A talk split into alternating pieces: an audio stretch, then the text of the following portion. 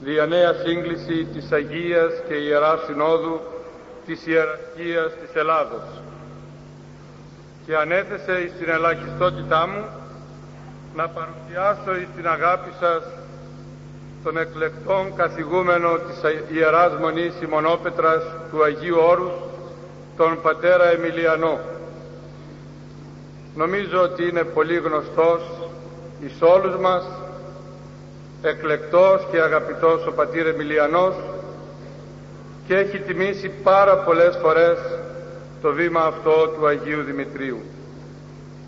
Σήμερα, στη συνέχεια των ομιλιών που γίνονται επευκαιρία της επαιτίου της συγκλήσεως της, Αγι... της 7ης Οικουμενικής Συνόδου ο πατήρ Εμιλιανός θα μας ομιλήσει με θέμα ο μοναχισμός φύλαξ και υπερασπιστής των Αγίων εικόνων. Παρακαλώ τον Άγιο Καθηγούμενο να λάβει τον λόγο.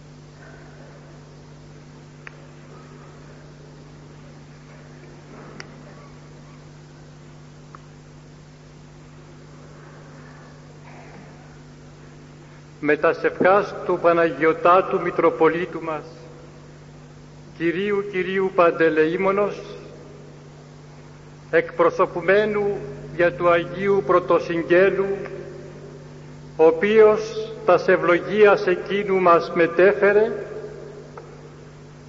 θα είδομεν το θέμα το οποίο ανέφερε και το οποίο είναι πράγματι ένα σοβαρό αλλά και πάντοτε επίκαιρον θέμα.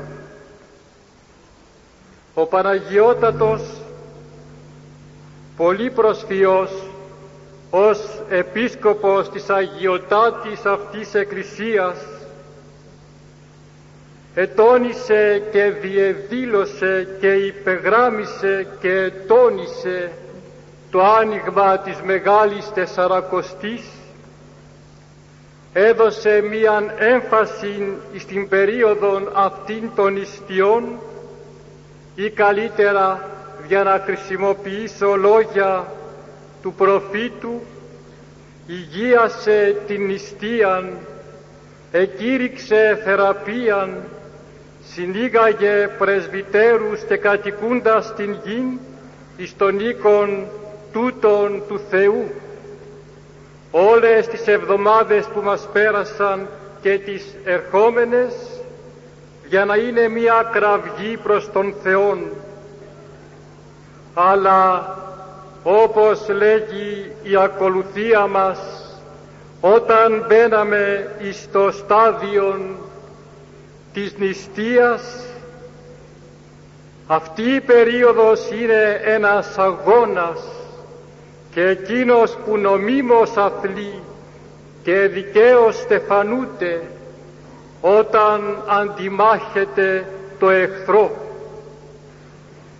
Αλλά ιδιαιτέρως εφέτος ο ελληνικός λαός δαδουχούμενος υπό των επισκόπων του έζησε ζωηρότερον την ατμόσφαιρα του πολέμου λόγω των γνωστών αφορμών που μεσολάβησαν στο διάστημα των πνευματικών αγώνων των ιστιών.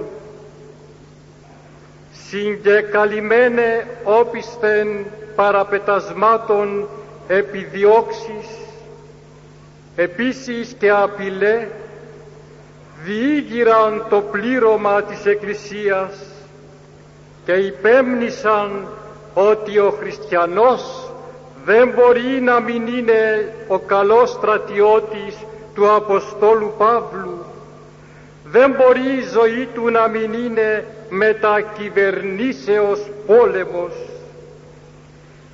Δεν είναι δυνατόν να φανταστούμε τον Χριστόν παρά μόνον όπως μας τον έδωσε η Παλαιά Διαθήκη ως παντοδύναμον πολεμιστήν. Ο προφήτης τον έχει εζωσμένον εις την οσφήν. Το στόμα του λέγει είναι μάχαιρα οξία και ο ίδιος ο Χριστός είναι βέλος εκλεκτών που χτυπάει τους εχθρούς και τους καθιστά υποπόδια των ποδών του. Όλη η ατμόσφαιρα αυτή της Μεγάλης Τεσσαρακοστής με τα αγωνίας της Εκκλησίας με τα συνάξεις της ιεραρχίας ήταν μία πενιχροτάτη εικόν της εποχής των οικονομάχων ήταν μία συμβολική περίοδος που μας θυμίζει τους αγώνας του μοναχισμού εις τον αγώνα υπέρ των εικόνων και μάλιστα κατόπιν και της εβδόμης Οικουμενικής Συνόδου. Γι' αυτό για να μπορέσουμε να νιώσουμε λίγο τι σημαίνει ο αγώνας τώρα του μοναχισμού και γιατί έγιναν αυτοί οι αγώνες; Θα ήθελα πρώτα να, να πω δύο λόγια δια την εβδόμη Οικουμενική Σύνοδον. Ξεύρωμε ότι επτά ημέρες έκανε ο Θεός για να ολοκληρώσει το έργο Του και η τελευταία η εβδόμη ημέρα είναι η επιστροφή στη μακαρίαν ανάπαυση του Θεού μετά από όλη την δραστηριότητα την οποία είχε δείξει. Είναι η απάθεια της Εκκλησίας, είναι η ανάπαυση η αιωνία του πληρώματος της Εκκλησίας που έχει αρχίσει και θα ολοκληρωθεί εσχατολογικός. Ομοίως υφέλησε ο Θεός και εσφράγισε τον κύκλων των Οικουμενικών Συνόδων με τον ίδιο ιερών αριθμών του επτά.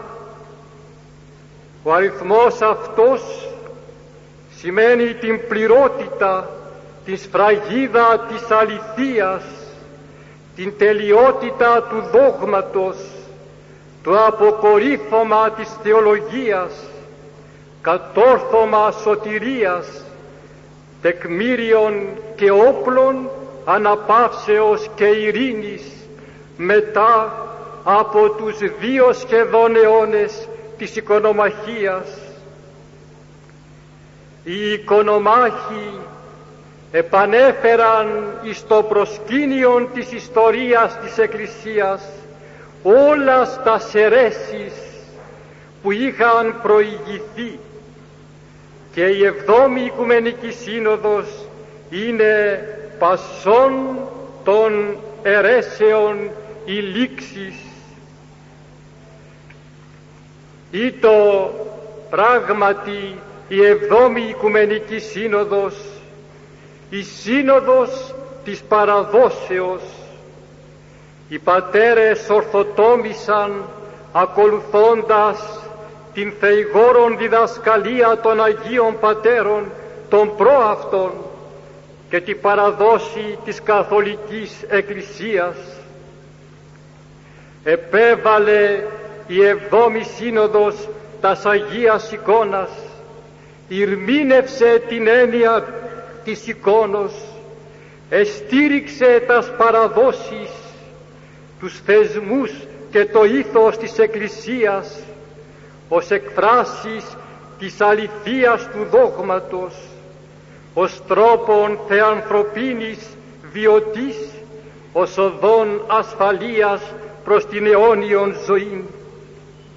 Υπήρξε λοιπόν Οικουμενική Σύνοδος η νίκη και η νικητήριος κραυγή των μοναχών και ο θρίαμβος του μοναχικού πολιτεύματος και ο πεάν ολοκλήρου της Εκκλησίας διότι η επιτυχία της Συνόδου σημαίνει ότι δεν απογοητευόμεθα αλλά πιστεύομεν στην εσάρκωση της παραδόσεως μέσα εις αυτό το σώμα της Εκκλησίας.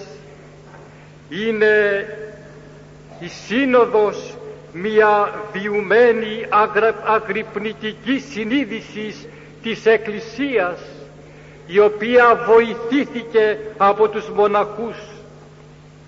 Δι' αυτό και ο μοναχισμός υπέστη πρωτοφανής διωγμούς εξαφορμής των Αγίων εικόνων υπέστη ο μοναχισμός τρομεράν αιμορραγίαν και ολόκληρα μοναστικά κέντρα παρέδωκαν την ζωή τους και έγιναν υποκείμενα του χώματος χάρη της επιβιώσεως της Εκκλησίας.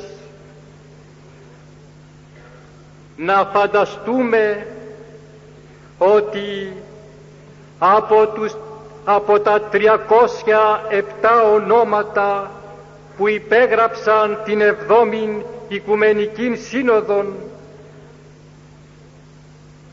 υπήρξαν 136 υπογραφέ αρχιμανδριτών δηλαδή μοναχών.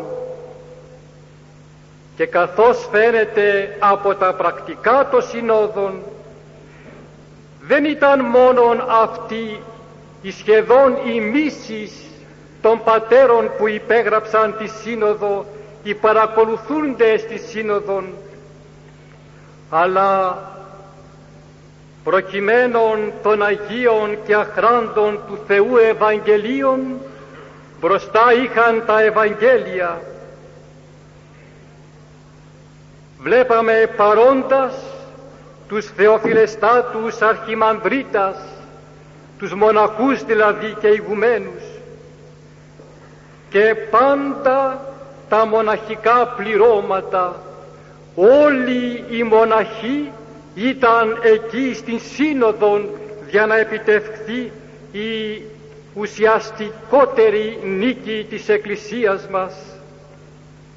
Γι' αυτό λοιπόν για να δούμε αυτήν την νίκη δια του μοναχισμού θα ήθελα πρώτα να ρίξουμε μια ματιά στην έναρξη και την εξέλιξη της οικονομαχίας ε, συνεχεία να δούμε τον χαρακτήρα της οικονομαχίας για να νιώσουμε τι χρειάζεται ο μοναχισμός και τι έδωσε ο μοναχισμός. Ούτε την προϊστορία θα πούμε, ούτε και την ιστορία αυτής της πανούκλας, αυτής της οικονομαχίας, μόνον μερικές σκηνές. Γνωρίζετε ότι στις αρχές του 8ου αιώνος ο Λέων ο Ίσαυρος ένας σκληρός άνθρωπος εσκέφθηκε να αρχίσει την οικονομαχία αυτός τι έκανε; ε, ύψωσε τα σηκώνας ψηλότερα από την συνήθη θέση των μόνο και μόνο για να αποφύγει κάτι ουσιαστικό και να προχωρήσει εν συνεχεία εις άλλα στάδια να μην μπορούν οι άνθρωποι να προσκυνούν τα σηκώνας. Μα γιατί να μην προσκυνούν τα σηκώνας; Έχει σημασία αυτό. Λέγουν ότι ο Ίσαυρος και θα έγινε φαίνεται και αυτό. Επηρεάστηκε από τους Άραβας που δεν είχαν απεικονίσεις. Είχαν έναν ανικονισμό τους Άραβας τους νικούσε αλλά φαίνεται νικήθηκε από το πνεύμα τους αυτό και επηρεάστηκε ίσως και από τον Εβραϊσμό και ηθέρισε να καταργήσει τα σηκώνας. Ύστερα από λίγα χρόνια επισημοποιεί την οικονομαχία. Βλέπετε οι άρχοντες ρίχνουν το σπόρο, αρχίζουν το κακό, αφήνουν μετά μεσοδιαστήματα για να συνεχίσουν και να ολοκληρώσουν το έργο το οποίο είχαν αποφασίσει. Εξήγηλε λοιπόν διατάγματα, έκανε πράξεις μεταρρυθμιστικάς και σαν πρώτη πράξη ας το πούμε σπασμωδική αλλά στην πραγματικότητα πράξη εικονική, πράξη εκφραστική την εξής κατέστρεψε την εικόνα της έκτης Οικουμενικής Συνόδου. Γιατί, για να δείξει ότι δεν είναι δυνατόν να προχωρήσουμε στη δουλειά μας εάν δεν ανατρέψουμε τα Οικουμενικά Συνόδους και επομένως καταστρέφοντας την εικόνα της έκτης Οικουμενικής Συνόδου ή το σαν συλλήβδιν εξεδίωκε από την Εκκλησία όλα στα σηκώνας. Τότε ο Πατριάρχης, ο Άγιος Γερμανός, είναι αγκάστη να παρετηθεί. Αλλά πώς ήρχισε ο πραγματικός διωγμός, μέχρι τώρα δεν έχουμε διωγμόν. Μεγαλούργησε πρώτον το θήλι, όπως λέγουν τα κείμενά μας. Οι γυναίκες πρωτοστάτησαν όταν ο Κύριος εφαίνεται ότι έπεφτε στα κατώτατα του Άδου.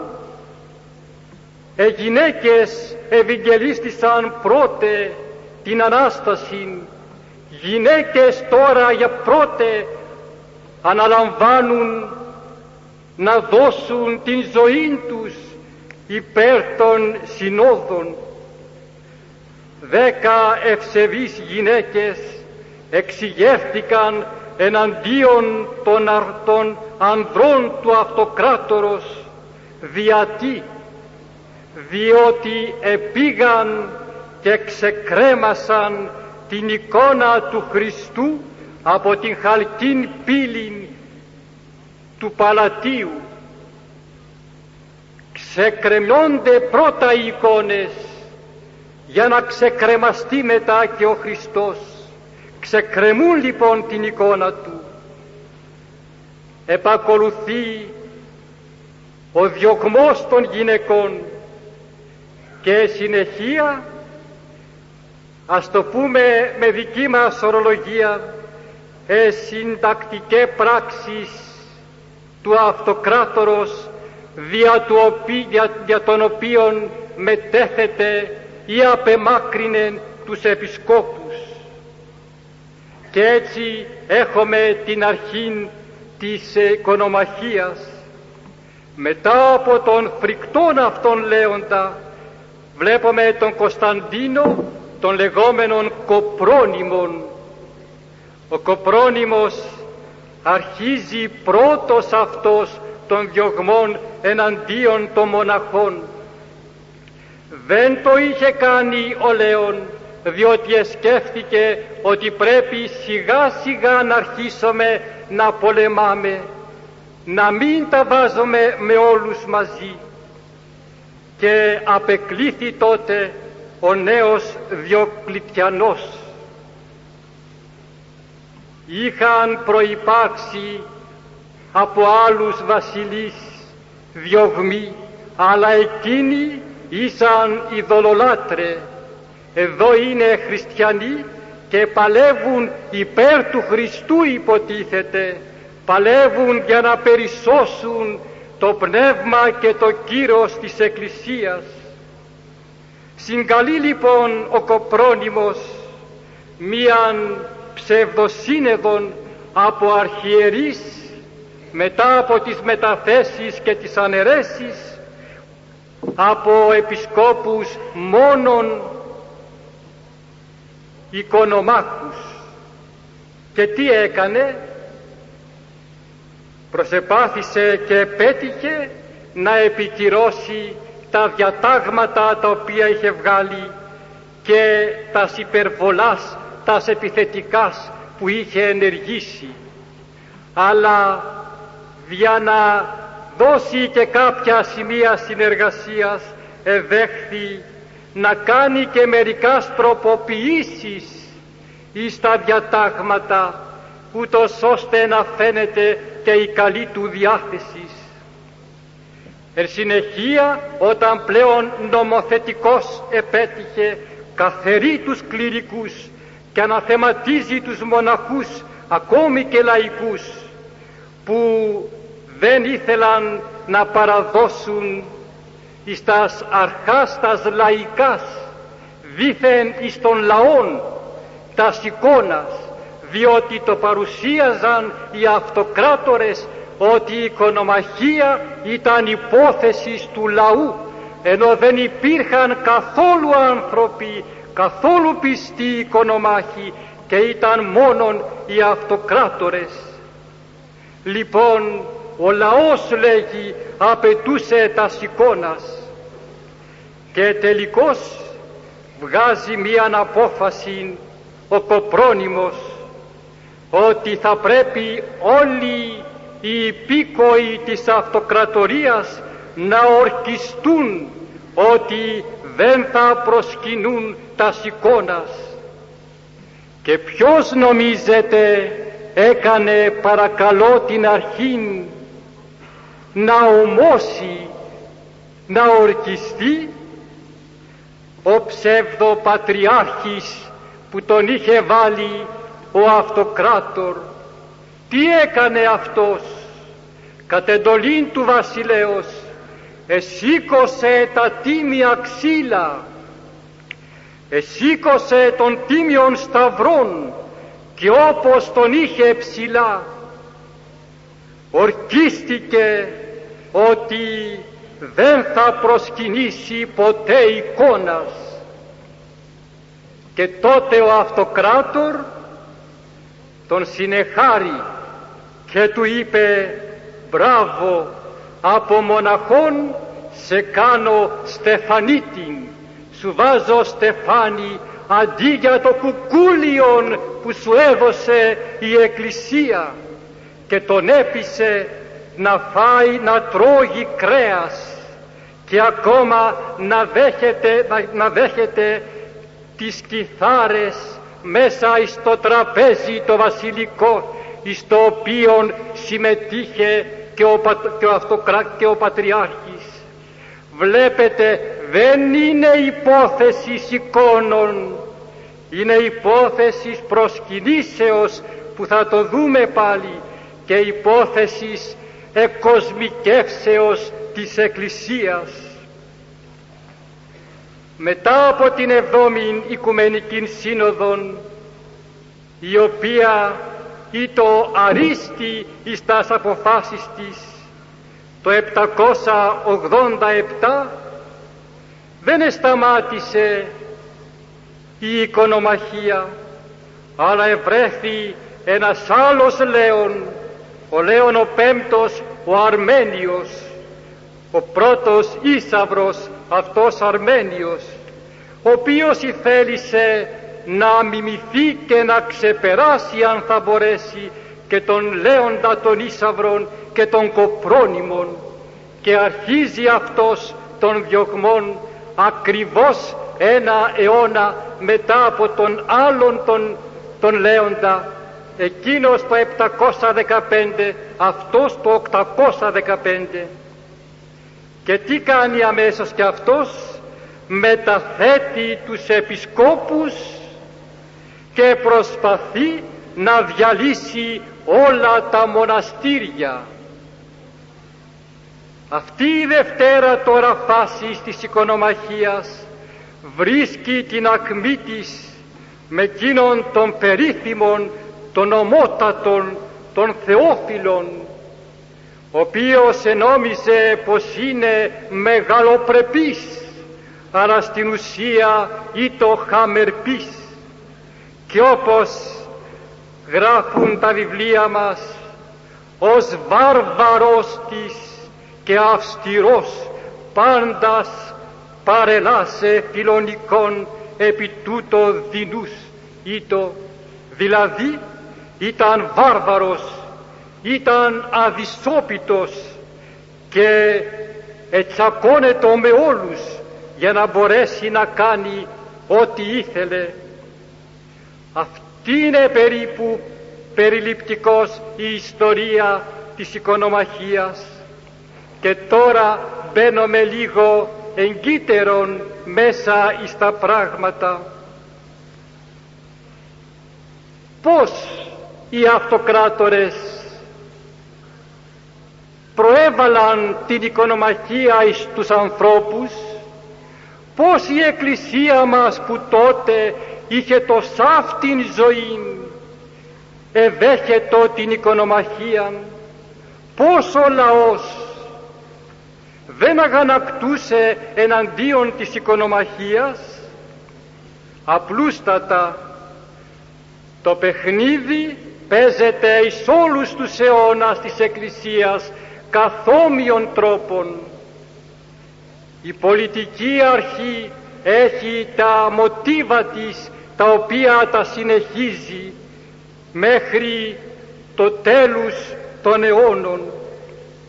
Την αντίδραση την έκρυβε κάτω από κάποιες αφορμές, από κάποιες δικαιολογίες, από κάποιες υπερβολές της λαϊκής ευλαβίας, από κάτι, κάτι συνήθειες δυσιδαιμονικές και παρουσιάζοντο οι αυτοκράτορες ότι ήθελαν να απαλλάξουν την Εκκλησία από τα κακά που την μαστίζουν. Εκρύβοντο λοιπόν πίσω από αφορμάς, οι οποίες δεν λείπουν ποτέ. Είναι αδύνατον ο λαός να μη δίνει κάθε μέρα αφορμάς. Είχαν λοιπόν την πρόφαση της ευσεβίας και της πιστότητος του δόγματος να μην χαθεί η πραγματική ευσέβεια του λαού αλλά ποια είναι επροθέσεις και τα αίτια της οικονομαχίας για να δούμε.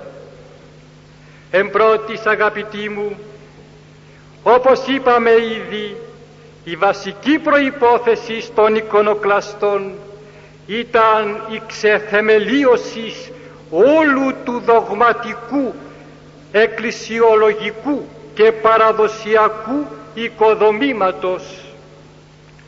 Ό,τι πιστεύει η εκκλησιολογία, ό,τι είπαν τα δόγματα και ό,τι μας παρέδωσε η παράδοση θα πρέπει να φύγει. Γι' αυτό ο Πατριάρχης ο Γερμανός που σας είχα πει προηγουμένως όταν παρητήθη τι είπε περί του λέοντος εκείνου του φρικτού; Αντιχρίστου εστί πρόδρομος και της ενσάρκου οικονομίας ανατροπές δηλαδή απεκάλυπτε στην Εκκλησίαν ότι κάτω από το πρόσχημα της ευσεβίας υπήρχε ένας πρόδρομος του Αντιχρίστου ο οποίος είχε για σκοπό να ανατρέψει την έσαρκον οικονομία δηλαδή να χριστεύσει τα αποτελέσματα της αρκώσεως του Χριστού και όλης της οικονομίας για την σωτηρία του ανθρώπου. Όταν δε ήρθε ο Κωνσταντίνος ο Κοπρόνιμος αυτός προσεπάθησε και έκανε και ολόκληρα θεολογικά συστήματα για να υποστηρίξει τα δόγματα της Εκκλησίας και άφησε μίαν πραγματείαν την οποίαν όμως την ξεσκόνησε ολόκληρη και την αχρίστεψε η Εβδόμη Οικουμενική Σύνοδος. Γράφει εις των βίων του Οσίου Ιωαννικίου ότι οι οικονομάχοι ήταν θεομάχοι, δηλαδή δεν επέτρεπαν στον Θεόν να ζει δια των λαών του εμάχοντο με τον Θεόν ήσαν μονομάχοι και αγιομάχοι. Δεν ήθελον η Εκκλησία να βγάζει Αγίους. Ήταν λέγει τιούτη βδεληρή και κατάπτυστη αυτή της εικόνος του Χριστού ούτως ώστε να τους ονομάζει ότι ήταν αντίπαλοι των Αγίων. Βλέπετε ότι ήταν αντίπαλοι των Αγίων. Εις δε των όρων των δογματικών της Συνόδου γράφει πολύ καθαρότερα των λόγων για τον οποίον ε, πάλευαν οι αυτοκράτορες οικονομάχοι ήθελαν λέγει επινοήν σκολιός και πανούργος προς το ανατρέψε έντι των ενθέσμων παραδόσεων της Καθολικής Εκκλησίας επινοούσαν τρόπους και συστήματα πανούργα για να μπορέσουν έστω και μίαν παράδοση ένθεσμων παράδοση ορθήν να την εξαφανίσουν από την Εκκλησία. Ο δε Λέων, ο τρίτος, τι έκανε, αυτός λέγει ο Δησεβής δεν έσφαλε μόνον εις την προσκύνηση αλλά ηρνήτω και τας πρεσβείας της Πανάγνου Θεοτόκου και πάντων των Αγίων και τα λείψανα ακόμη αυτών. Βλέπετε αρχίζει το σάρωμα. Μετά από το ανέβασμα των εικόνων απαγορεύει την προσκύνηση. Εν συνεχεία αρνείται την προσκύνηση της Παναγίας όλων των Αγίων και αρνείται η οικονομαχία και τα τίμια λείψανα. Ο ίδιος δε απειγόρευσε, κοιτάξτε και εκπλαγείται, απειγόρευσε παντελώς να γράφεται όχι μόνο εις τας εικόνας αλλά και οπουδήποτε αλλού οι λέξεις Άγιος ή Αγία. Γιατί; Δήθεν για να μην κάνουν λάθη ο κόσμος. Στην ουσία διότι η οικονομαχία δεν επίστευε εις Αγίους και εις αγιότητα. Δεν ήθελε Αγίους να βλέπει. Και ο Θεόφιλος δεν κατήργησε μόνον την, ε, το δικαίωμα να γράφουν ο Άγιος ή η Αγία, δεν έπρεπε να ακούγεται πουθενά αυτή η λέξη, αλλά κατήργησε και τα τοπονημίας με το όνομα Άγιος. Ευρίσκομεν εις το εξωτερικό πολλάς οδούς και πολλάς πόλεις και χώρας που είχαν όνομα Αγίων και συνεχεία έβγαλαν τη λέξη Άγιος παλαιότερη διωγμή και άφησαν μόνον το δεύτερον όνομα. Παραδείγματος χάρη το χωριό λέγεται Γερμανός αντί να λέγεται ο Άγιος Γερμανός. Και τα ίδια τώρα έχουν αρχίσει να γίνονται και στην πατρίδα μας να επιδιώκονται τουλάχιστον. Βλέπετε από τότε είχε αρχίσει αυτό το πράγμα. Οι στρατιώτε δε του Κοπρονίμου είχαν σαφή εντολή να καταστρέφουν και να βεβηλώνουν κάθε εικόνα και να την καίνε ή να τη ρίπτουν εις την θάλασσα όπως επίσης και τα Άγια λείψανα και τα λείψανα μαζί με τα σηκώνας. Κοιτάξτε να δείτε ένα κομματάκι από τους χρονογράφους μας για τον άνθρωπον αυτόν, των μανιακών άνθρωπων, των κοπρόνιμων. Τον ονομάζει Μανιώδη Αχαάβ. Θυμάστε τον Αχαάβ με τον προφήτη Ηλία. Ήταν λέγει πολύ χειρότερος αυτός από τον Αχάβ. Και τι έκανε;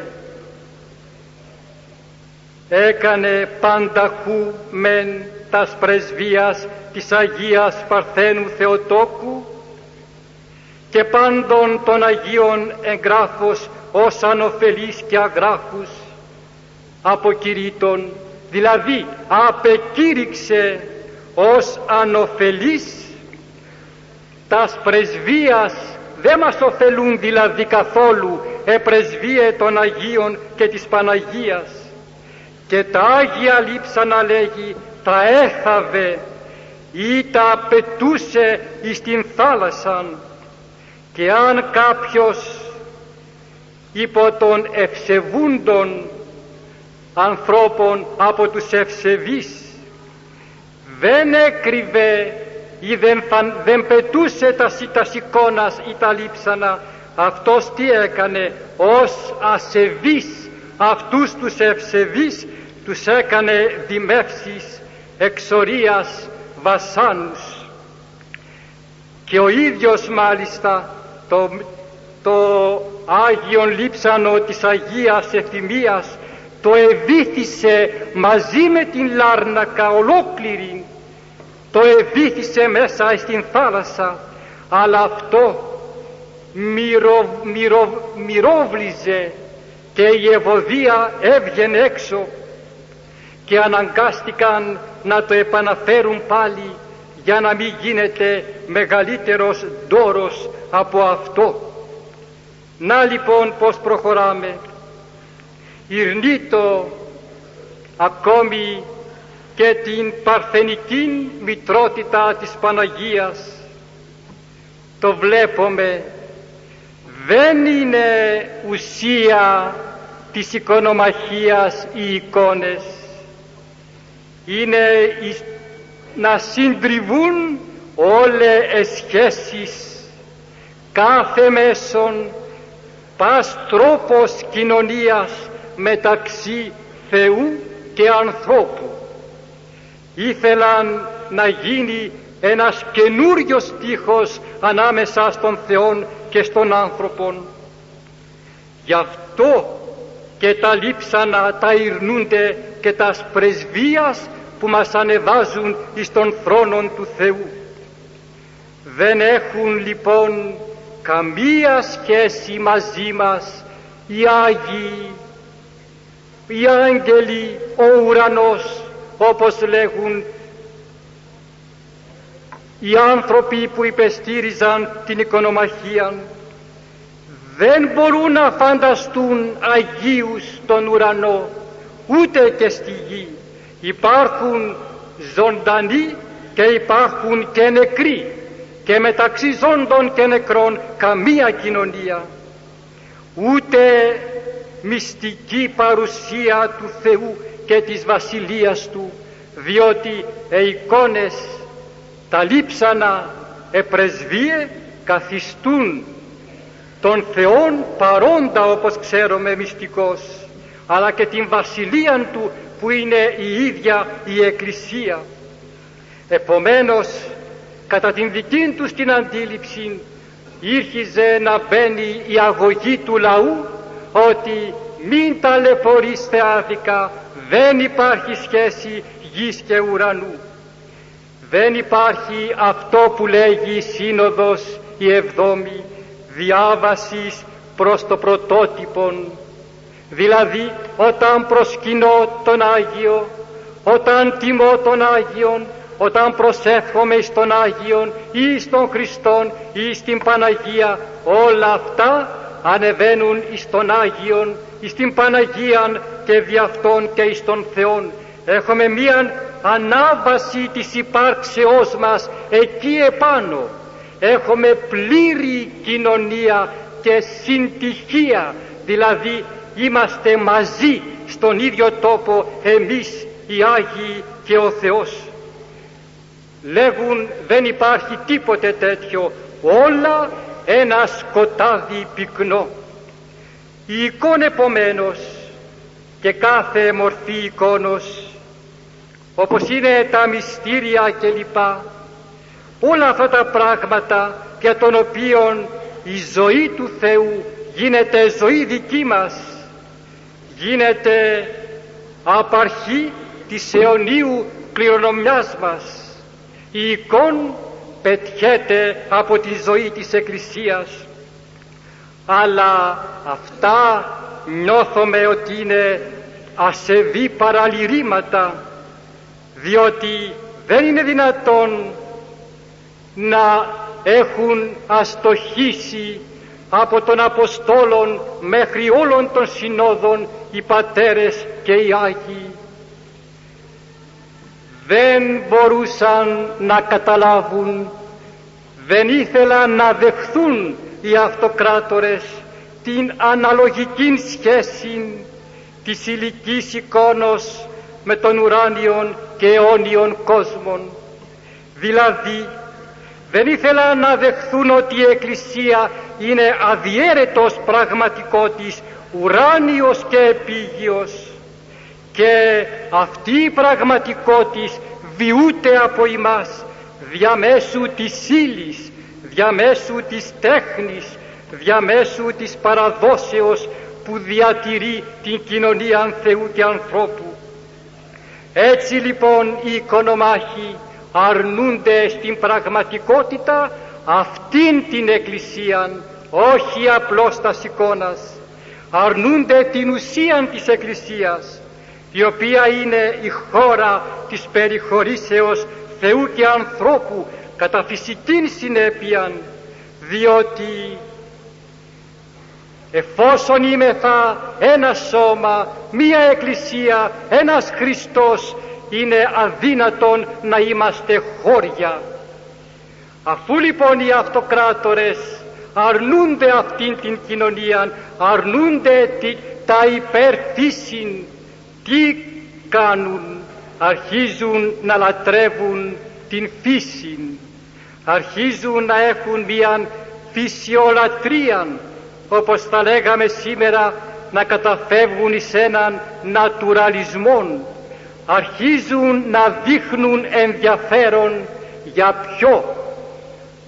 Εκείνο που για αυτούς είναι ορατό. Εκείνο που για αυτούς είναι προσιτόν. Εκείνο που δια αυτούς είναι καθημερινόν δηλαδή δια την, δια την ζωή αυτήν εδώ αυτό ήταν το ενδιαφέρον των αυτοκρατόρων διότι αυτή τη ζωή εκείνοι είναι άρχοντες να λοιπόν μία φυσιολατρία και ταυτόχρονα μία ένα πέσιμο του ανθρώπου επάνω στην ζωή αυτήν.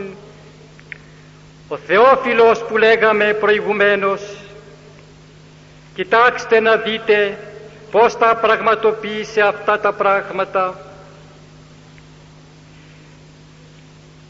Καθήρεσε πάσαν μορφήν από τις εκκλησίες, δηλαδή πέταξε όλα στα εικόνας και τι έβαλε αντί για τις εικόνες; Θηρία όρνηθες θηριώδη και ανδραποδόδη αντικείμενα.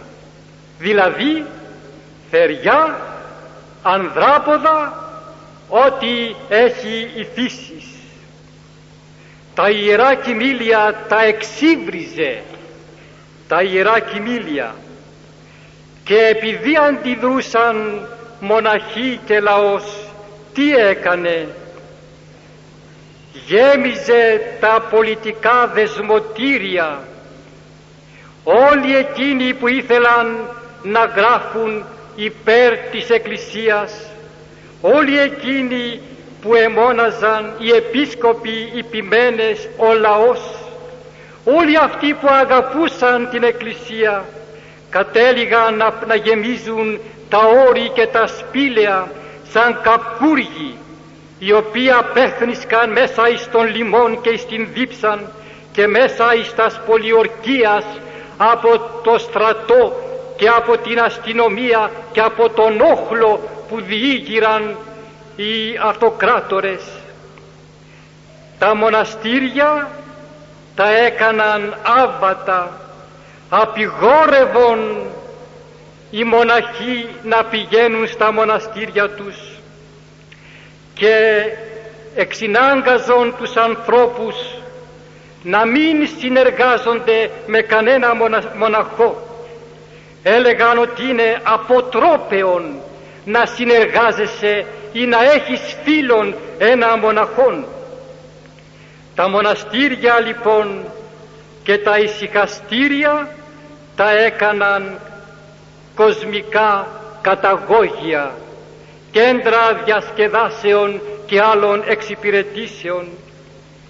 Ακόμη δε τι έκαναν να δείτε; Ακούστε και θα σας κάνει μεγάλη εντύπωση.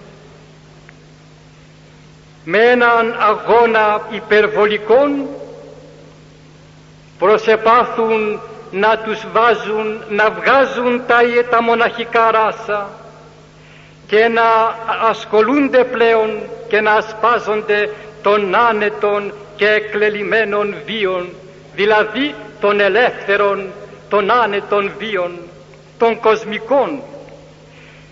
Τους απειγόρευε να ψάλουν θεία άσματα και με αυτόν τον τρόπο με τα φυσικά πράγματα και με την απώλεια όπως βλέπετε της μοναχικής ιδιότητος ήλπιζαν ότι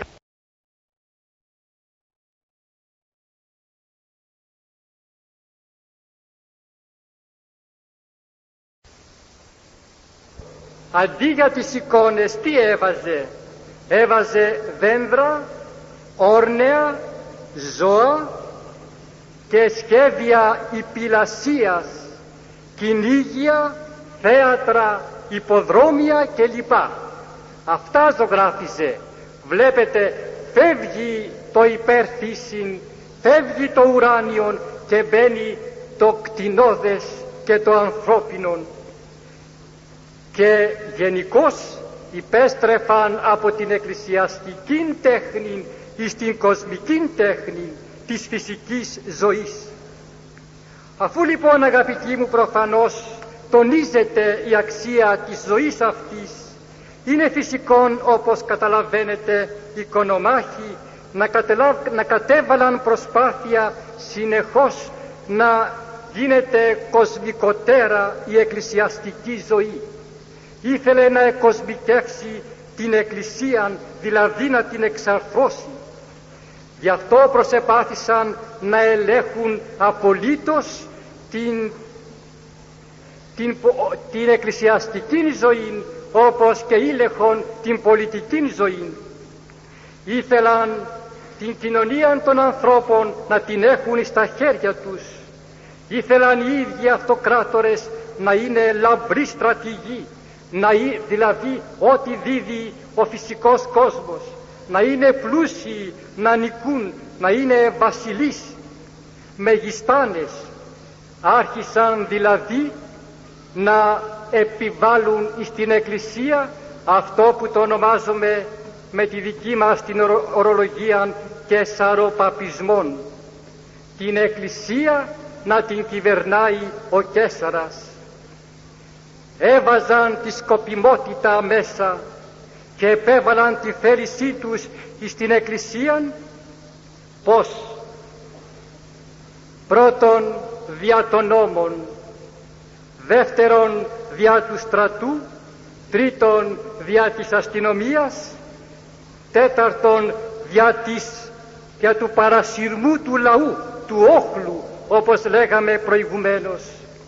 Και ακόμη δια της φορολογίας όταν δεν μπορούσαν να τους κάνουν να υποχωρήσουν.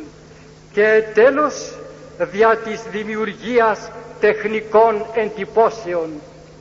Έβρισκαν κάποιον, τον έβαζαν να δημιουργήσει ένα πρόβλημα και με τις εντυπώσεις που παρήχοντο ήρχιζαν να μπαίνουν μέσα στο σώμα της Εκκλησίας. Γι' αυτό ο θεολόγος, ο Κοπρόνιμος, όπως λέγαμε, εχρησιμοποίησε την οικονομαχία θαυμάσια για την επιδίωξη αυτής της μονίμου τάσεως των αυτοκρατόρων του Βυζαντίου να αναμειγνύονται εις τας υποθέσεις της Εκκλησίας. Αυτό ήταν που ζητοετούμενον, αυτό ήταν και το λιπτόν μέσα στο χέρι τους αφού ήταν άλυπτος δι' αυτούς ο Θεός. Και έλεγε ο Λέων ο Τρίτος, ακούστε, εγώ κυβερνώ, βασιλεύς και ιερεύς ημί. Και τι του απήντησε η Εκκλησία, πάυσον βασιλεύ, ακολούθησον τη Εκκλησία καθώς έβρες και παρέλαβες. Πάυσε βασιλιά του λέγει, μπορείς μόνο να ακολουθείς την Εκκλησία και όχι να σε ακολουθεί η Εκκλησία, όπως παρέλαβες έτσι να τηρήσεις. Και προχωρεί και λέγει ούκη συν τα δόγματα των βασιλέων αλλά των αρχιερέων διότι οι βασιλείς με τα θεολογικά τους εχειρίδια έβαζαν μπροστά στην Εκκλησία τα δικά τους επιχειρήματα δημιουργούσαν μια εντύπωση και σιγά σιγά περνούσαν και εις τα συνόδους είχαν και τον επηρεασμό πολλών επισκόπων και ή το εύκολο η θέλησης η θεολογία εντός εισαγωγικών του αυτοκράτορος να γίνει η θεολογία της Εκκλησίας. Εντέθεν και ο Ιάννης Δαμασκηνός λέγει ου βασιλέων εστί νομοθετήν τη Εκκλησία ούτε για δόγμα, ούτε για ήθος, ούτε για λατρεία, ούτε για τίποτα δεν μπορείς βασιλεύ να νομοθετήσεις για την Εκκλησία. Βασιλέων εστί η πολιτική εφταξία, η ειρήνη του λαού, αυτό είναι δική σου δουλειά.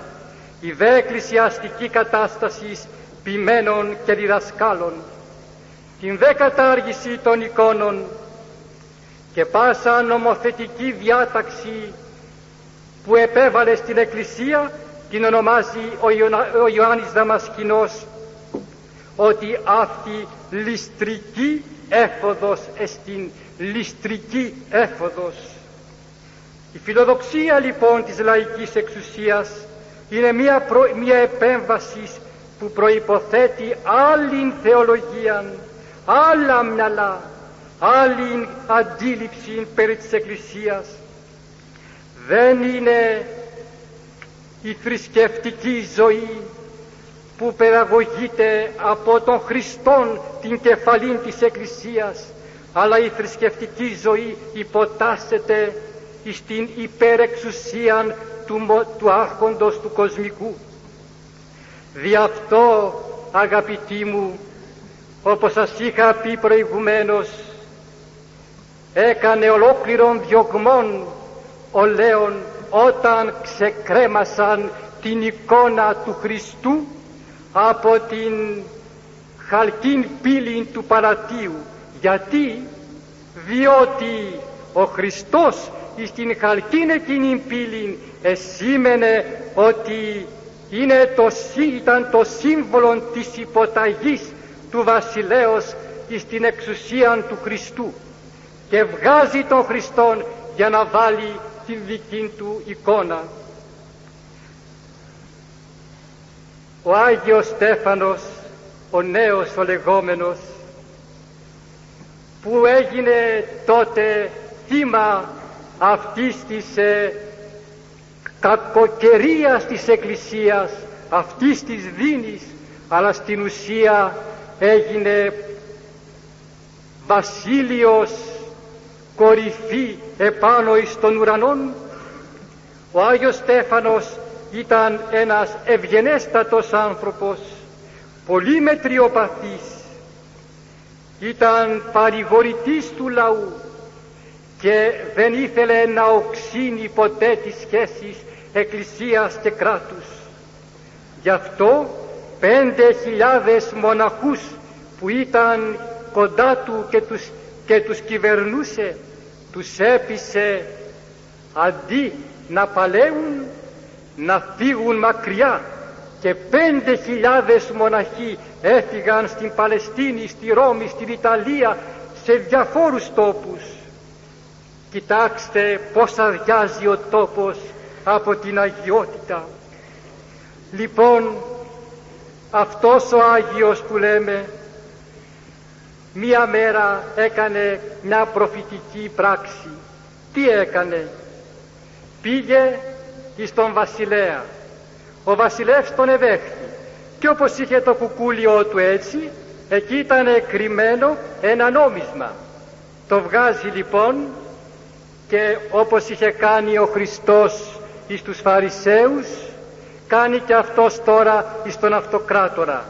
Του λέγει τίνος η εικόν αυτή βασιλέ και η επιγραφή το νόμισμα ε και ο τύρανος ο βασιλεύς του λέγει των, των βασιλευόντων δηλαδή ο βασιλιάς είναι εκεί επάνω ερωτά τότε και ο Άγιος Στέφανος άραγε ή τούτο προσρύψας επί της γης εκουσίως πατές πατήσω η πίσω δίκην εάν πετάξω κάτω την εικόνα του βασιλέως θα με τιμωρήσεις; Και απαντούν οι άλλοι που ήταν τριγύρω στο βασιλέα.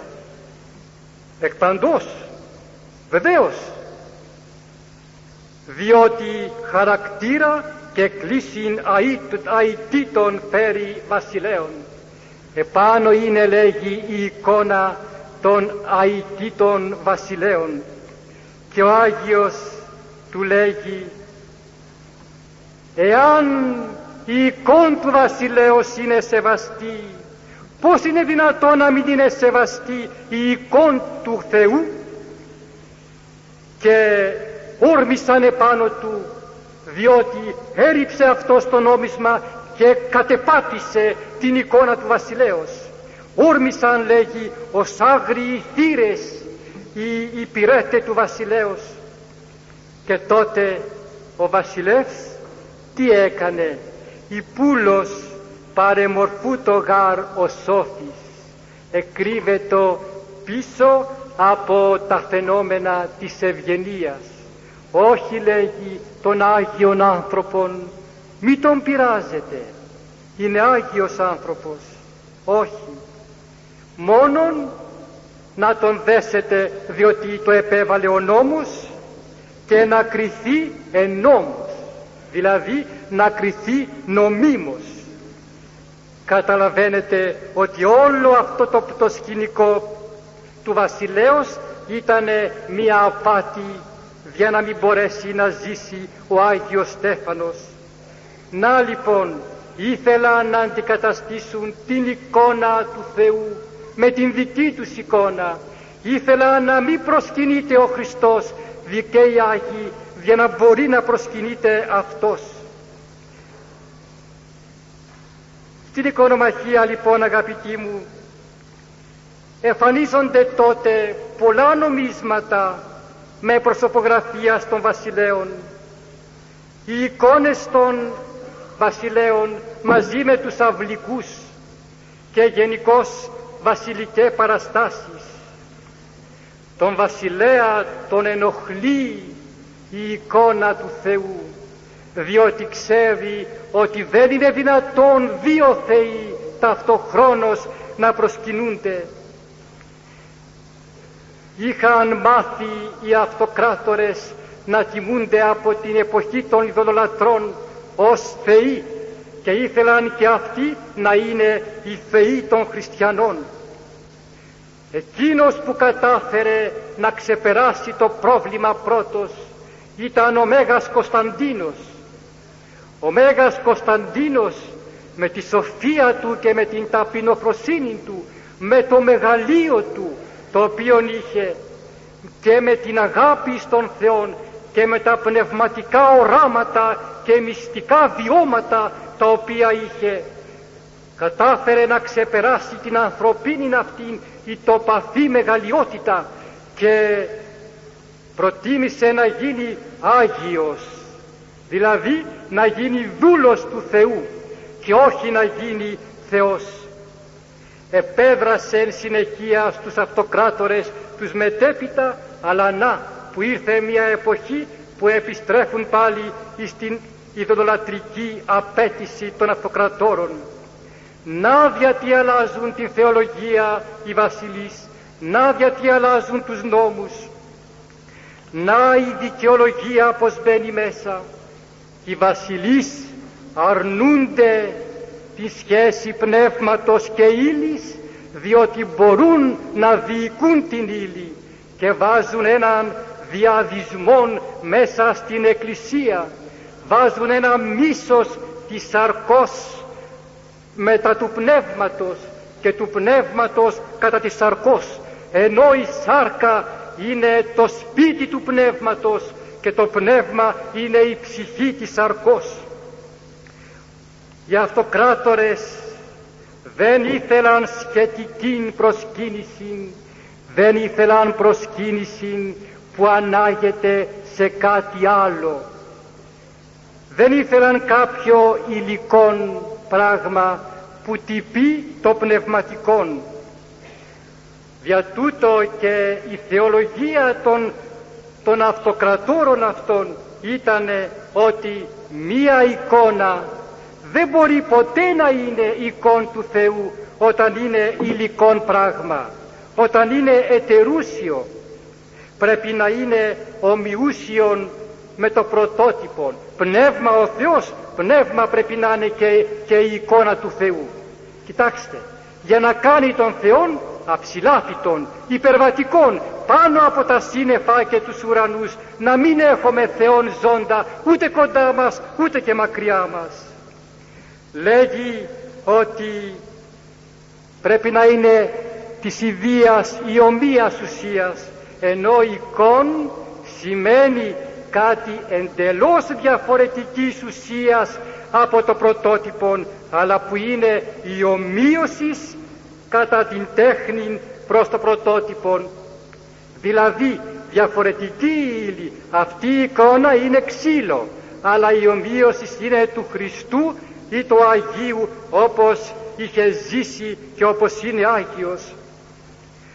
Ούτε λοιπόν ο Χριστός δεν πρέπει να εικονίζεται επομένως υπό ανθρωπίνη μορφή λέγουν οι θεολόγοι αυτοί Κοιτάξτε, μετά από τους Αγίους και την Παναγία απαγορεύουν να γίνεται και εικόνα του Χριστού. Όχι απλώς την πετάνε, αλλά και την απαγορεύουν. Δεν γίνεται λέγει να κάνουμε εικόνα του Χριστού. Γιατί, διότι ο Χριστός όταν πέθανε και ανεστήθηκε έπαυσε πια να είναι άνθρωπος δεν είναι τώρα όπως ήταν τότε και, και επομένως επέστρεψε στην απερίγραπτον κατάσταση της θεότητος και γι' αυτό δεν δύναται να θεωρηθεί. Δηλαδή γύρισε πάλι στα παλαιά του. Εις μάτιν γεννήθηκε, εις μάτιν σταυρώθηκε, εις μάτιν δίδαξε, εις μάτιν ανεστήθη, εις μάτιν ανελήφθη. Δεν είναι λέει πλέον ο Χριστός όπως τον, τον θέλουμε εμείς. Τι είναι; Αψηλάφιτος. Και έτσι αγαπητοί μου η οικονομαχία, την θεολογία, την πραγματική, το κήρυγμα της Εκκλησίας το μετέτρεπε σε μία ανθρωπίνη ιδεολογία, σε μία ιδεολογία κατ' εικόνα όχι του Θεού, αλλά κατ' εικόνα του παρόντος κόσμου, της καθημερινής μας ψεύτικης ζωής, κατ' εικόνα των σκανδάλων που συμβαίνουν στη ζωή, κατ' εικόνα των υπερβολών μας κλπ. Και το ήθος και το φρόνημα της Εκκλησίας αντικαθίσταται από τα εφήμερα συμπεράσματα της πολιτικής ζωής. Γι' αυτό και ο Λέων ο Τρίτος όταν πια σοφίστηκε από το δικό του Άγιο Πνεύμα και ανεκάλυψε την καινούργια αυτή θεολογία. Τι έκανε, για κοιτάξτε, εμέμφετο, κορόιδευε πάντα στους προαυτού βασιλείς και αρχιερείς, όλοι δηλαδή οι βασιλείς που επίστευαν στην Εκκλησία πριν και όλοι οι αρχιερείς και οι χριστιανοί ήταν ειδωλολάτρες. Κρύβει το δηλητήριο κάτω από το πρόσχημα της ευσεβίας. Λέγει ότι ήταν ειδωλολάτρες για να πιστεύει ο λαός ότι αυτός υποστηρίζει τον Θεόν και εντεύθεν όσοι ειδωλολάτρε προσκυνούσαν τα σηκώνας. Να λοιπόν η θεολογία τους, αλλά αφού είναι έτσι πια ήρθαμε τώρα στους μοναχούς μας οι οποίοι έλαβαν αυτό το περιεχόμενο, το κατάλαβαν και το ξεπέρασαν. Ο μοναχισμός. Γιατί αγαπητοί μου και πώς κατάφερε ο μοναχισμός να ξεπεράσει τον το πρόβλημα, να δώσει την ικμάδα, το, το στρατηγικό πνεύμα, να δώσει τον ηρμόν του πολέμου, την στρατηγική, να δώσει τους πολεμιστάς, να δώσει τα επιχειρήματα, να δώσει το αίμα, να δώσει τα πάντα για να ξεπεραστεί η δίνη του πολέμου. Γιατί, πώς, μα τι είναι ο μοναχισμός, το ξεύρωμε αγαπητοί μου, το επιβάλλουν οι ιεροί κανόνες, η αποστολή του μοναχού είναι έξω του κόσμου. Όχι μέσα στον κόσμο όπως θέλουν οι αυτοκράτορες, είναι λύθη και άγνοια του κόσμου. Είναι ενησυχία και προσευχή προς καρτερία του Χριστού και προτύπωσης της ελεύσεως της Βασιλείας των Ουρανών. Δηλαδή όλα εκείνα που ποθεί ο άνθρωπος και που είναι δύσκολα μέσα στον κόσμο όλα αυτά γίνονται κατορθωτά και εύκολα μέσα στο μοναστήρι. Οπότε οι μοναχοί επιτυχάνοντας τα ουράνια δωρήματα των αγιασμών και επιτυχάνοντας το προάρπαγμα των εσχάτων δηλαδή όλη τη μελλοντική ας το πούμε ιστορία της Εκκλησίας να την κεφαλαιώσουμε μέσα μας, να την περικλείσουμε στην καρδιά μας. Αφού κατορθώνουν αυτό οι μοναχοί, όλο αυτό το μεγαλείο της αγιότητος και της πνευματικότητος μπορούν να το κληροδοτούν εις τον κόσμο και ο κόσμος να κληρονομεί τα χαρίσματα της μοναχικής πολιτείας. Δι' αυτό και απαγορεύεται οι μοναχοί να ασχολούνται κοσμικής, πολιτικής και εκκλησιαστικής πράγμασιν, ούτε σε κοσμικά, ούτε σε πολιτικά, ούτε σε εκκλησιαστικά πράγματα. Κήρυγμα του μοναχισμού είναι η σιωπή του και δράσεις του μοναχισμού είναι η απραξία του, η οποία απραξία κατά τον Άγιον Γρηγόριον των Θεολόγων είναι το δυσκολότερο πράγμα στον κόσμο η απραξία αλλά και το πολυτιμότερο διότι μας δίνει τον Θεόν. Και πώς το κατάλαβαν αυτό οι μονομάχοι, αυτοί οι οικονομάχοι και πολέμησαν τον μοναχισμό; Ή το φυσικό. Οι μοναχοί μέχρι σέματος εμιμούντο το πάθος του Χριστού. Δεν τους ενδιέφερε ο θάνατος, διότι το είχαν υποσχεθεί εις τους όρκους την ώρα της κουράς. Οι μοναχοί, ολόκληρη τους η ζωή, είναι μια ολοζώντανη εικόνα του Χριστού. Αν μια τέτοια λοιπόν ολοζώντανη εικόνα ενός μοναχού ή ενός μοναχικού τάγματος είναι μπροστά μας. Είναι δυνατό να την αφήσει ο οικονομάχος την ώρα που πετάει και εξαφανίζει τις ξύλινες εικόνες; Προφανώς αυτό είναι που θέλει να κυνηγήσει. Είχον κατανοήσει οι οικονομάχοι την σημασία του μοναχισμού εν τη Εκκλησία. Είχαν κατανοήσει ότι είναι συνεχώς η Εκκλησία εν το αυτό. Ήξεραν ότι το μοναχικό τάγμα έχει άλλους νόμους πνευματικούς και δεν μπορούν οι άρχοντες να κυβερνήσουν την σύναξη της Εκκλησίας, τη μοναχική πολιτεία.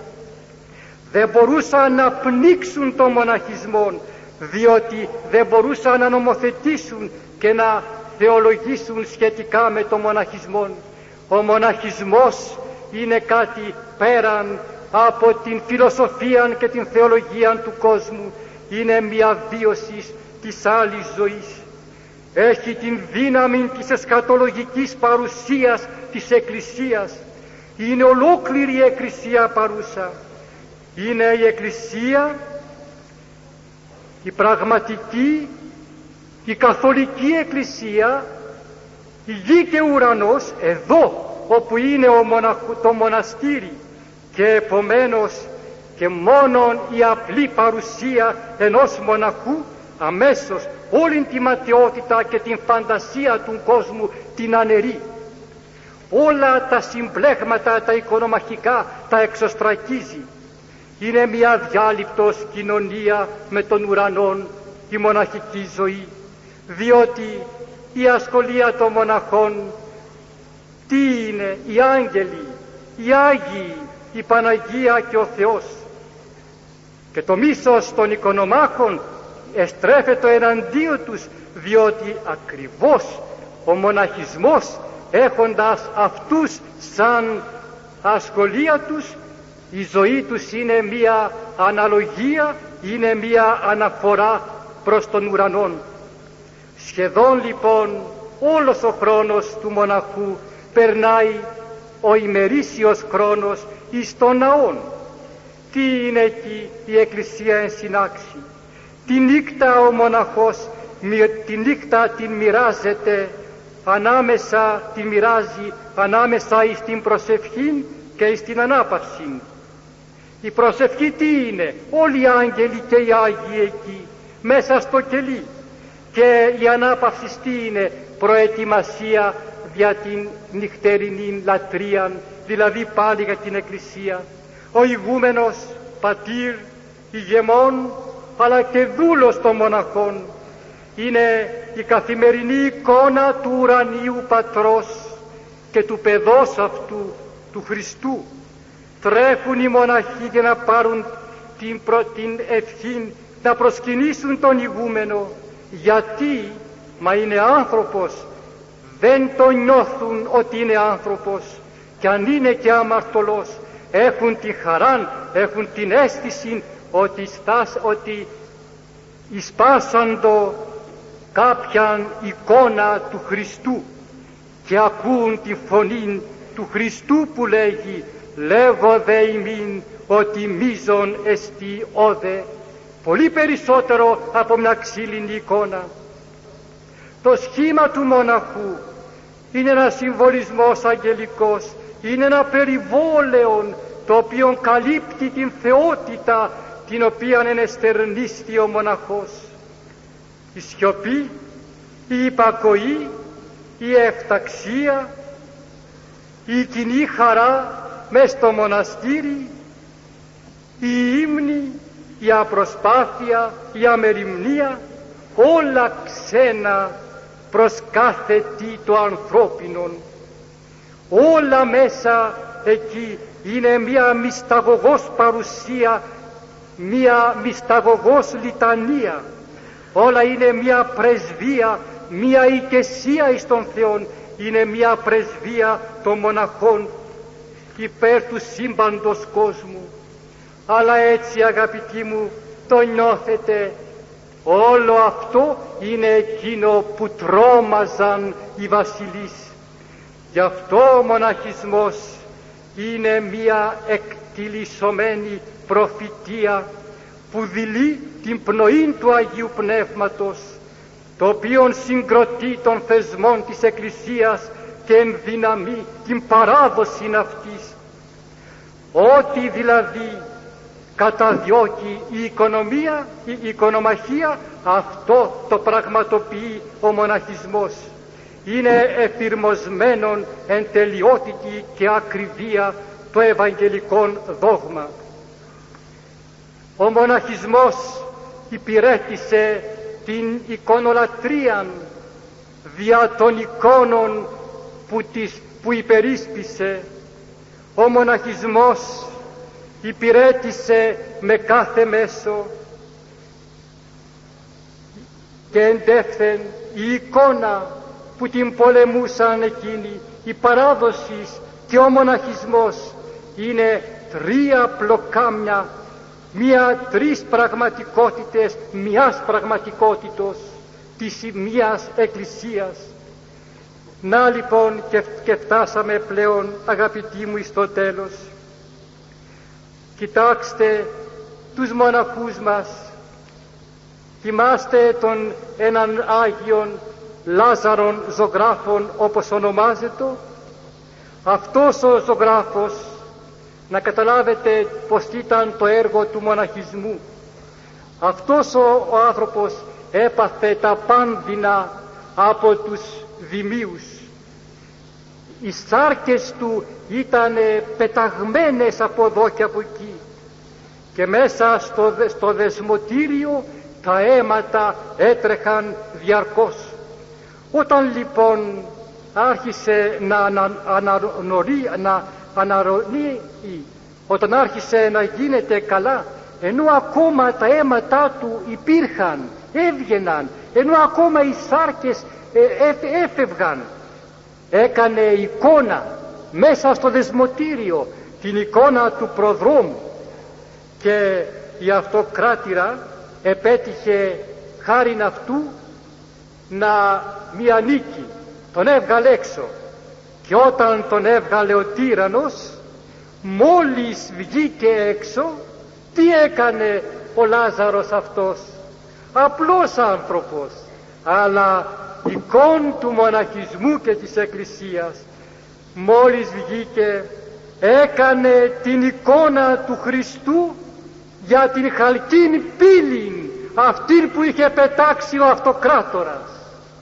Βλέπετε και εμάσοντες έκαναν εικόνες μία διαρκής ε, ενέργεια που βγάζει εικόνες δηλαδή που δίνει μέσα τα οποία μας κάνουν κοινωνούς του Αγίου Πνεύματος κοινωνούς της θεότητος διότι αυτό σημαίνει η εικόν λοιπόν όπως έλεγα με τα πάθη τους δηλαδή με τα μαρτύρια τους έδωσαν νίκη με τους λόγους τους με τα θαύματα που έκαναν οι μοναχοί με τα συγγράμματα τα οποία έγραψαν με τις προσευχές τις ολονύκτιες με την ησυχία που τους έκανε στήλους αρετής με όλη τους τη ζωή που ανέβαινε, διέβαινε και μετήρετο επάνω εις τα ουράνια, επάνω εις το πρωτότυπον, επάνω εις των Θεών.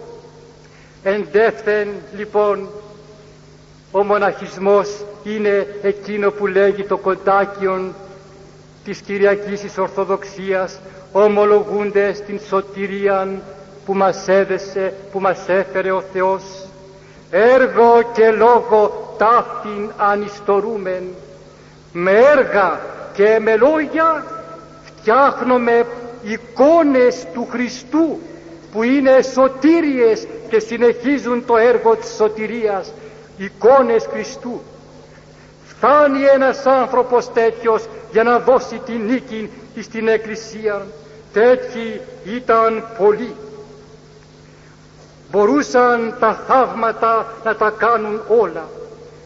Τελειώσαμε αγαπητοί μου τα αίματα όλων αυτών των μοναχών όλων εκείνων των διοχθέντων ομολογητών κράζουν μέχρι σήμερα η σάρκα μας κρύβει τον Χριστόν διότι είναι εικόνα και το ξύλο κρύβει τον Χριστόν και επομένως υπάρχει η σωτηρία. Άφησε αυτούς οι οποίοι δεν ήθελαν τη σωτηρία για να το νιώσω με αυτό που σας λέγω τι σημαίνει τα αίματα; Κοιτάξτε αγαπητοί μου τι έπασχον αυτοί οι άνθρωποι να εδώ πέρα ένα γεγονός.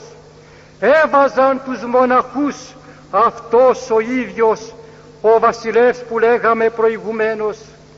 Μέσα στον υπόδρομο που ήταν χιλιάδες κόσμος να τους ξεφτυλίσει και διέταζαν οι μοναχοί με τα ράσα τους να πιάνουν αγκαζέμια μοναχοί με τα ράσα και αυτοί και να μπαίνουν και να βγαίνουν στο υποδρόμιο και έβαζαν τους τον όχλο που τον παρέσυραν να τους φτύνουν, να τους υβρίζουν τους μοναχούς.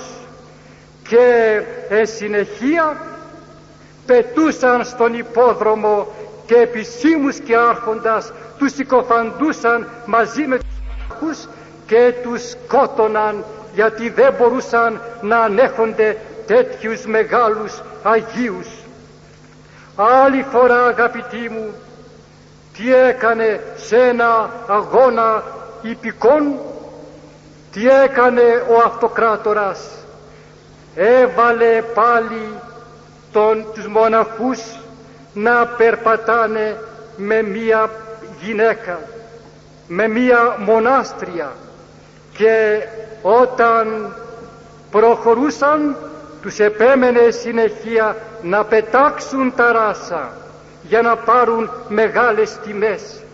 Εάν δεν τα πετούσαν τα ράσα, τους έβγαζαν τα μάτια, τους εξήριζαν, τους έκαιγαν τον πόγονα, τους έκαναν οτιδήποτε μπορούσαν, ό,τι ήταν έκθεσμον, δηλαδή έξω από τα ήθη και του κράτους και της Εκκλησίας. Πόσοι αγαπητοί μου βέβαια από την ανθρωπίνη αδυναμία θα έπεσαν τότε, είναι φυσικό, αλλά τα αίματα εχήθηκαν, τα μοναστήρια τα πούλησαν όλα, ανδρώα και γυναικεία, τα ιερά σκεύη και τα βιβλία τους τα εξαφάνισαν, τα έκαψαν, τα βιβλία τα πατερικά και αυτά τα πέταξαν και στο πυρί παρέδιδαν ως ασεβούντας, ως ασεβείς τους μοναχούς όταν δεν υπέκυπταν εις τον αυτοκράτορα. Ένας λοιπόν τέτοιος που λεγότανε Μιχαήλ Λαχανοδράκων, ένας στρατηγός, έκανε τέτοιες πράξεις χιδαίες, φοβερά χιδαίες, εξευτελιστικές στο μοναστικό τάγμα. Και όταν το έμαθε ο βασιλιάς, ακούστε τι τους είπε, τι του είπε. Να καταλάβετε το πνεύμα το κοσμικό. Όταν έμαθε ο βασιλεύς αυτό, του έγραψε του στρατηγού «Κατά την καρδία μου έβρονσε ως ποιείς πάντα τα θελήματά μου». Ποιος λέγει ότι σε βρήκα κατά την καρδία μου είναι λόγος που τον είχε πει ο Θεός για πολλούς Αγίους και μέσα στην Αγία Γραφή και παίρνει τα θεϊκά λόγια και τα, και τα εφαρμόζει ο αυτοκράτορ σε αυτόν τον δόλιον τον απατεώνα αυτόν των στρατηγών ο οποίος ήταν θεήλατος δεν, δεν μπορούσε να, να, να, να φανταστεί ότι στην πραγματικότητα ο Θεός τον οθούσε προς την καταστροφή. Και γέμισε δεκάδες, πενιντάδες, εκατοντάδες μοναχούς, λογάδες μάλιστα, δηλαδή τους ανωτέρους και τους μορφωμένους, τριακοσίους, τριακοσίους, τριακοσίους και τεσσαράκοντα και λοιπά. Τους έβερναν, τους έβαζαν μέσα, μέσα στα, στα, στις φυλακές και κατέληγαν οι φυλακές να γίνουν, τι νομίζετε, να γίνουν μοναστήρια. Να, απειγόρευσαν την αγαμία, απειγόρευσαν συνεχεία να φοριέται το μοναχικό ράσο. Όταν κάποιος μιλούσε ή φιλοξενούσε με μοναχόν, τον άρπαζαν και τον φυλάκιζαν, τον εξόριζαν ή και τον σκότωναν. Όταν ένας είχε συγγενή ή φίλο μοναχό και δεν τον παρέδιδε στην εξουσία, και αυτόν τον εξόριζαν. Κοπρώνες έκαναν οι κοπρόνιμοι τα μοναστήρια, τα εξυφάνισαν και ο λόγος, η εντολή εκείνου του δράκου που σας είπα προηγουμένως κοιτάξτε ποια ήταν όταν έκανε τα εγκλήματα αυτός ο Μιχαήλ ο λαχανοδράκων που του είπε ότι είναι κατά την καρδία του ο βασιλεύς τι έλεγε ο βουλόμενος το βασιλεί πειθαρχήν και ημίν ενδύσας ενδύσας το στολήν λευκήν και λαβέτο γυναίκα τη ώρα ταύτη. Όποιος λέγει θέλει να, να εφαρμόσει το θέλημα του, του, του άρχοντος, πειθαρχήνε, πειθαρχήν δι Θεό μάλλον, πάλι παίρνει λέξεις που ανήκουν στον Θεόν, να βγάλει τα μαύρα, να φορέσει στολήν νηφικήν και να λάβει γυναίκα τώρα, εδώ μπροστά μας. Οι, οι δε τούτο μη ποιούντες, τυφλούμενοι εις Κύπρον εξοριστήσονται. Όσοι από τους μοναχούς δεν πάρουν γυναίκα και δεν βγάλουν τα μαύρα, θα εξοριστούν αφού θα τυφλωθούν. Πόσοι μάρτυρες τότε γέμισαν τον παράδεισο. Οι οικονομάχοι τους εθεωρούσαν άχρηστους για την κοσμική ζωή και είναι άχρηστοι για την κοσμική ζωή αλλά δεν καταλάβαιναν ότι έκλειναν τον ουρανό από την Εκκλησία ενώ θα έπρεπε να ανοίγει ο ουρανός μπροστά στα πλήθη του λαού. Να λοιπόν τελειώσαμε είπαμε η Εβδόμη Οικουμενική Σύνοδος έλαβε τα ηνία και έδωσε την απάντηση στο πλήρωμα της Εκκλησίας. Η οικονομαχία τελείωσε, αλλά η οικονομαχία δεν εξαφανίζεται ποτέ αγαπητοί μου. Εις όλους τους αιώνας θα υπάρχει οικονομαχία. Η οικονομαχία τι είναι, συνεχίζει να υπάρχει και θα υπάρχει σαν μία ροπή της ψυχής, σαν μία κλίση του προσώπου, σαν μια τάση της οικουμένης, σαν μια διάθεση ακόμη και της Εκκλησίας να απομακρύνεται από τα σπηγάς και από τα παραδόσεις. Έχουμε μια τάση μέσα μας όλοι να ξεχνάμε την παράδοση και να μπαίνουμε σε καινούρια κανάλια και να βρίσκουμε καινούριους δρόμους. Ο μοναχισμός εν τη ησυχία και τη σιωπή ο μοναχισμός εν ύμνης και δοξολογίες προσδοκά τον Κύριον. Αν θέλουμε να προσδοκούμε τον Κύριον θα πρέπει να το προσέξουμε αυτό. Ο μοναχισμός δίδει και θα συνεχίσει να δίδει τη μαρτυρία του έως του αιώνος ότι το πολίτευμά μας είναι εν ουρανής. Τι σημαίνει αυτό, ότι θα πάμε στον ουρανό, όχι, δεν σημαίνει αυτό ότι θα πάμε στον ουρανό, αλλά σημαίνει ότι εμείς οι εδώ πατούντες είμεθα εις των ουρανών και οι εκεί όντες είναι και αυτοί με θυμών. Επομένως όλα αυτά τα σύμβολα, όλες, όλοι αυτοί οι τύποι, όλες αυτές οι εικόνες μας δηλούν ότι είμαστε θεανθρώπινοι οργανισμοί και, και ουρανογήινοι επίσης.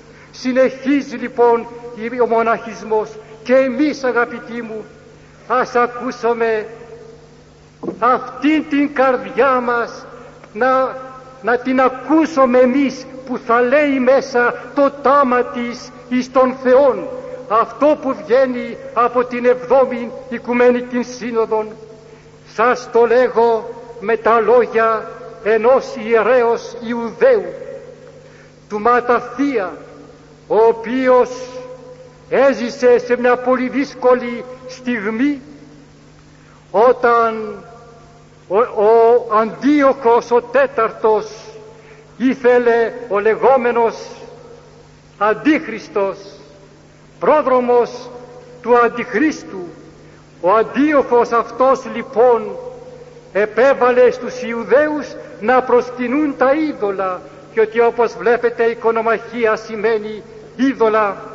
Και είπε λοιπόν όταν επρόκειτο να αποθάνει ο ιερεύς αυτός εις τα παιδιά του. Και νυν τέκνα ζηλώσατε τον νόμο. Θερμάνετε την καρδιά σας λέγει στηριγμένη επάνω στον μόνο νόμον που έδωσε ο Θεός εις τον νόμον εις την παράδοση του έθνους μας. Δότε τας ψυχάς ημών υπέρ διαθήκης δώστε τις ψυχές σας για την διαθήκη που υπεγράψατε ενώπιον του Θεού. Υπέρ διαθήκης πατέρων ημών όχι να γράφουμε καινούργιες διαθήκες καινούρια ήθη καινούργιες θεολογίες αλλά ό,τι μας παρέδωσαν οι πατέρες μας. Μνήστητε των πατέρων ημών τα έργα θυμηθείτε τι κατορθώματα έκαναν οι πατέρες μας. Αεπίησαν εν τες γενές αυτών αυτά που κάνανε εκείνοι στην δική τους την εποχή τα κάνουμε κι εμείς στην δική μας με τα δικά μας τα μέσα και τα δικά μας ανάγκας. Και δέξαστε όταν θα κάνετε αυτό πάρτε τι σας δίνει ο Θεός. Δόξαν μεγάλην και όνομα αιώνιον